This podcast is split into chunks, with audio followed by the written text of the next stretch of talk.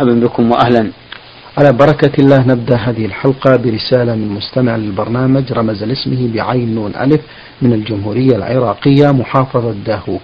يقول في هذا السؤال هل سنة الجمعة السنة التي قبل صلاة الجمعة وبين الأذان الأول والثاني بدعة أم لا؟ الحمد لله رب العالمين وأصلي وأسلم على نبينا محمد وعلى آله وأصحابه أجمعين. صلاة الجمعة ليس لها سنة راتبة قبلها. طيب.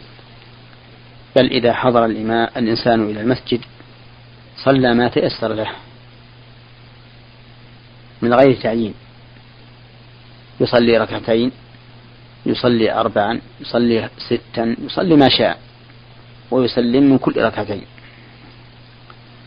وأما ما يفعله بعض الناس من القيام إلى الصلاة بين الأذانين الأول والثاني فإن هذا لا أصل له. وليس بمشروع.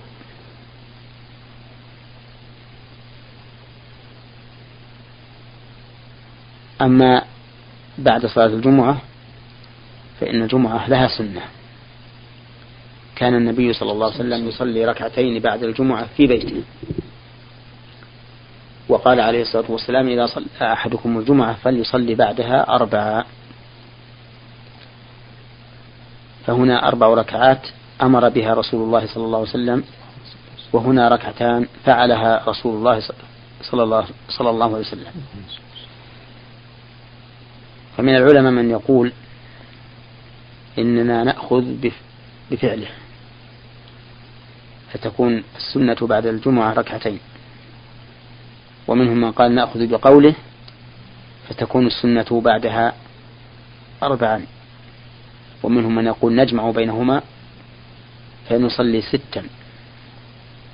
ومنهم من فصل فقال إن صلى في بيته صلى ركعتين وإن صلى في المسجد صلى أربعا. ومنهم من قال إن هذا من العبادات المتنوعة فتارة يصلي أربعا وتارة يصلي ركعتين. وأقرب ما يقال في ذلك أن يقال إن صلاهما في بيت إن صلى الراتبة بعد الجمعة في البيت فهي ركعتان فقط اقتداء بفعل رسول الله صلى الله عليه وسلم وإن صلاها في المسجد فأربع امتثالا لأمره صلى الله عليه وسلم. نعم. يقول متى شرع الأذان في يوم الجمعة؟ وهل كان الأذان موجود في زمن الرسول صلى الله عليه وسلم؟ علما بأنه عندنا من أخذ بأذان واحد وترك الآخر مع سنة الجمعة وآخرين وهم الأغلبية يأخذون بالأذانين وبينهم سنة الجمعة فأيهم الصحيح؟ نرجو أن توضحوا لنا ذلك مأجورين. أما الأذان الثاني الذي يكون عند حضور الإمام فإن هذا موجود في عهد رسول الله صلى الله عليه وسلم. كما قال الله تعالى يا أيها الذين آمنوا إذا نودي للصلاة من يوم الجمعة فاسعوا إلى ذكر الله. وأما الأذان الأول فهذا من سنن الخليفة الراشد عثمان بن عفان رضي الله عنه حين كثر الناس في المدينة أمر أن يؤذن أذان سابق على الأذان الأول من أجل أن يحضر الناس إلى الجمعة حتى لا يفوتهم شيء من الخطبة. وهذا الذي فعله عثمان رضي الله عنه سنة. سنة أمر بها النبي عليه الصلاة والسلام في قوله عليكم بسنتي وسنة الخلفاء الراشدين المهديين من بعدي. ولا ريب أن عثمان رضي الله عنه من الخلفاء الراشدين. فيكون اتباع سنته في ذلك اتباعا أو فيكون اتباعه في ذلك امتثالا لأمر النبي صلى الله عليه وسلم. فإن قال قائل هذه السنة مخالفة لسنة الرسول صلى الله عليه وسلم لأن لأن الجمعة كانت موجودة في عهد الرسول عليه الصلاة والسلام وليس لها إلا أذان واحد. فيكون هذا الأذان الأول زائدا على السنة. فالجواب على ذلك أن يقال إن السبب الذي من أجله سن عثمان رضي الله عنه هذا الأذان لم يكن موجودا في عهد الرسول صلى الله عليه وسلم. فإن المدينة كانت في عهد النبي صلى الله عليه وسلم كانت صغيرة.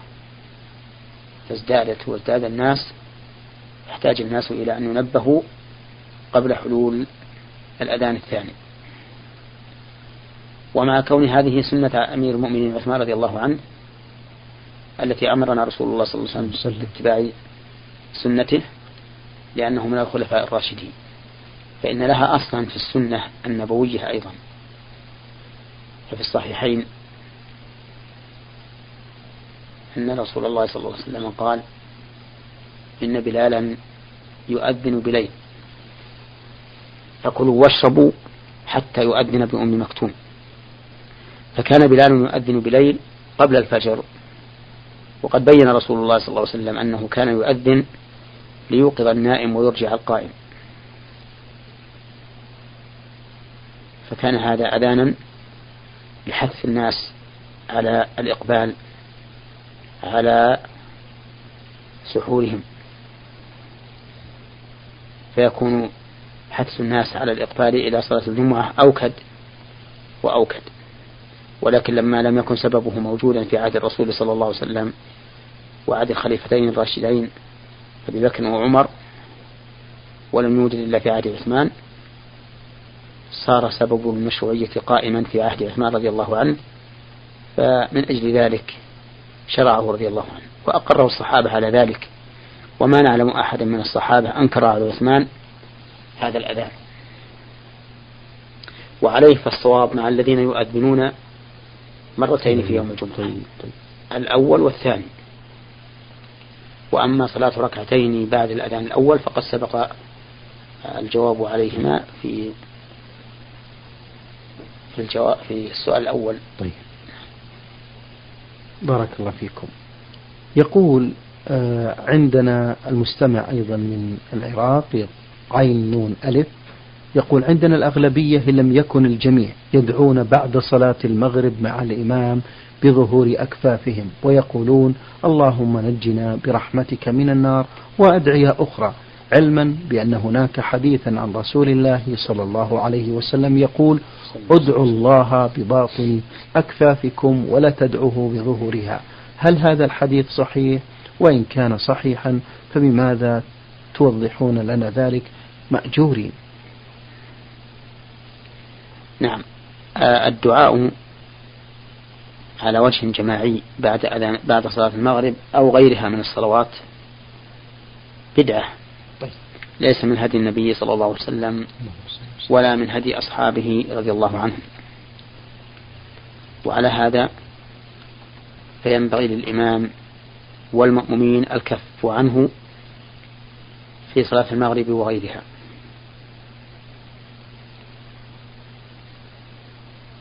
وأما الدعاء بظهور الأكف فقد اختلف أهل العلم فيه لأنه ورد في صحيح مسلم ما ظاهره أن النبي صلى الله عليه وسلم كان يدعو بظهور كفيه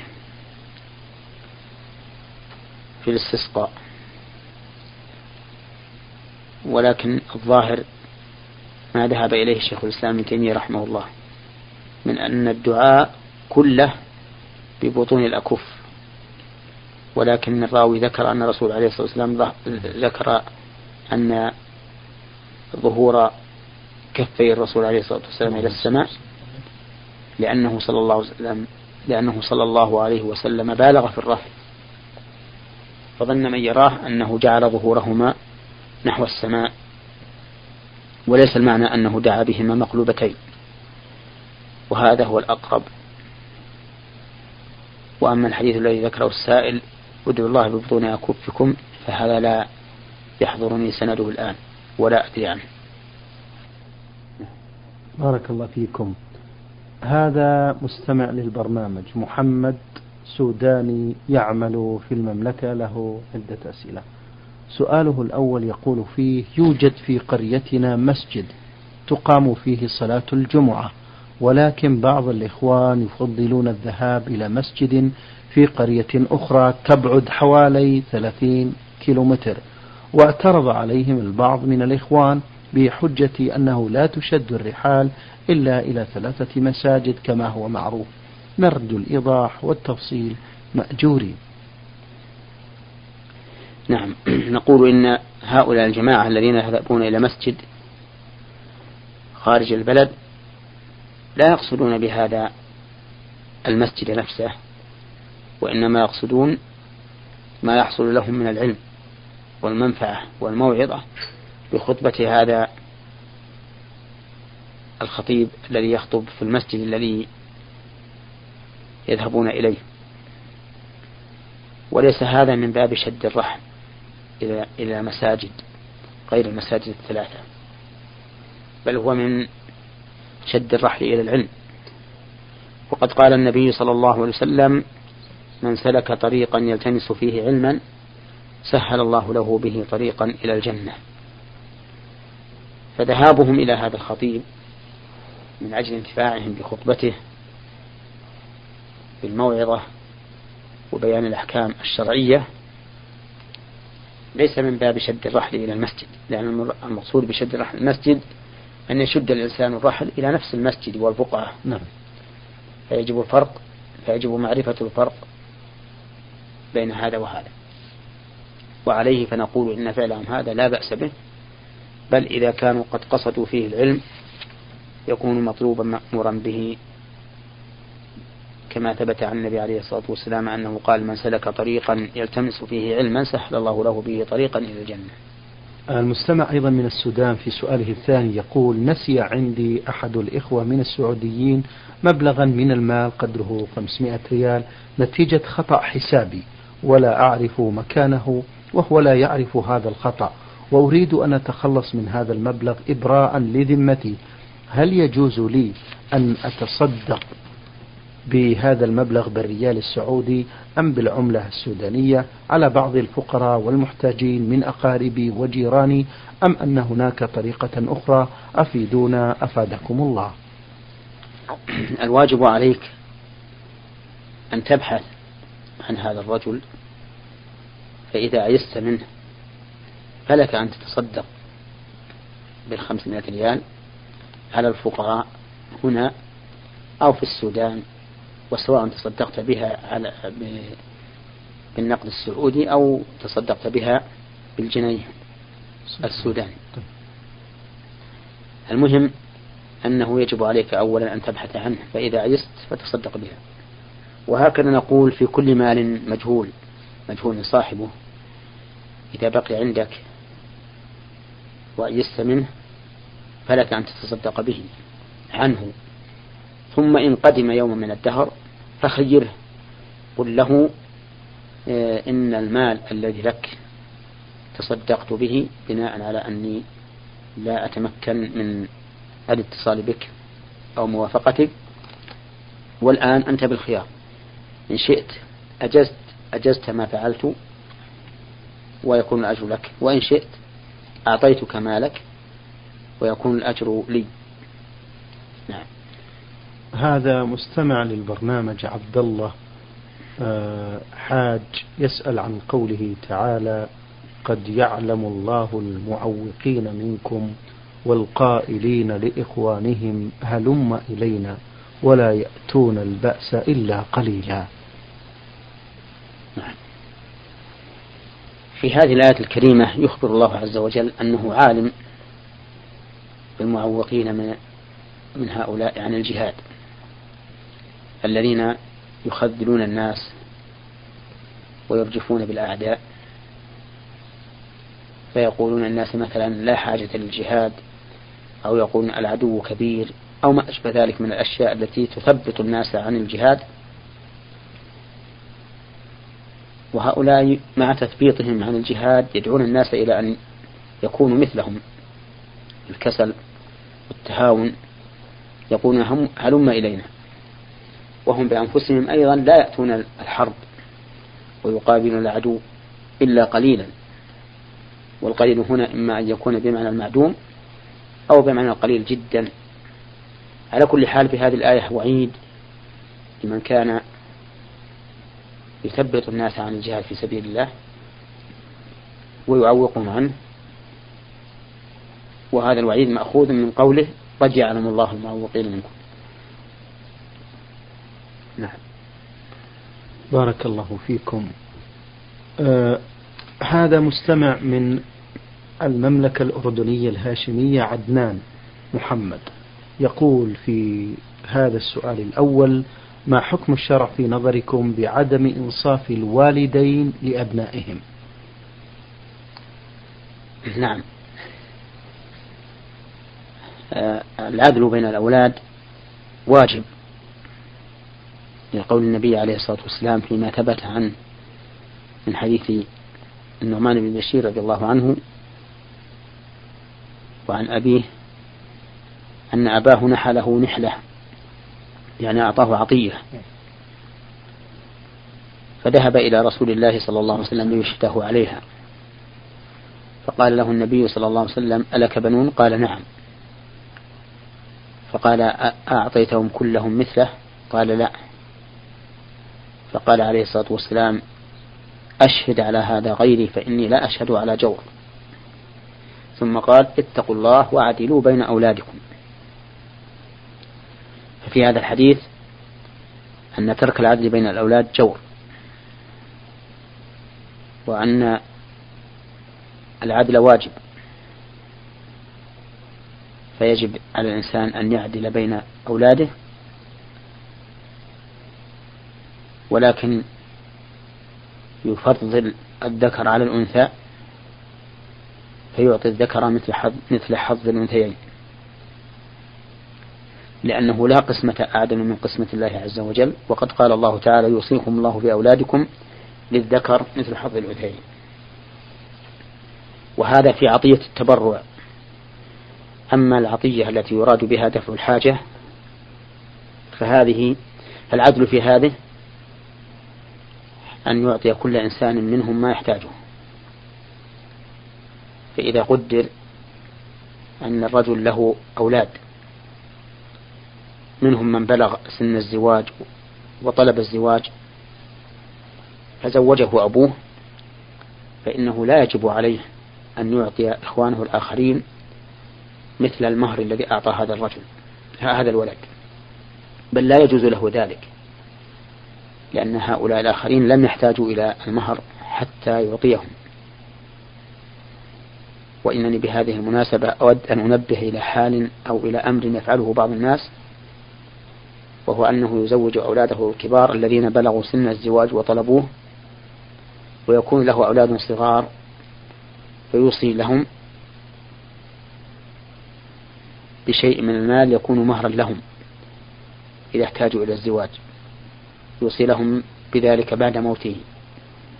فإن هذه الوصية حرام ولا تصح لقول النبي لقول النبي صلى الله عليه وسلم إن الله أعطى كل ذي حق حقه فلا وصية لوارث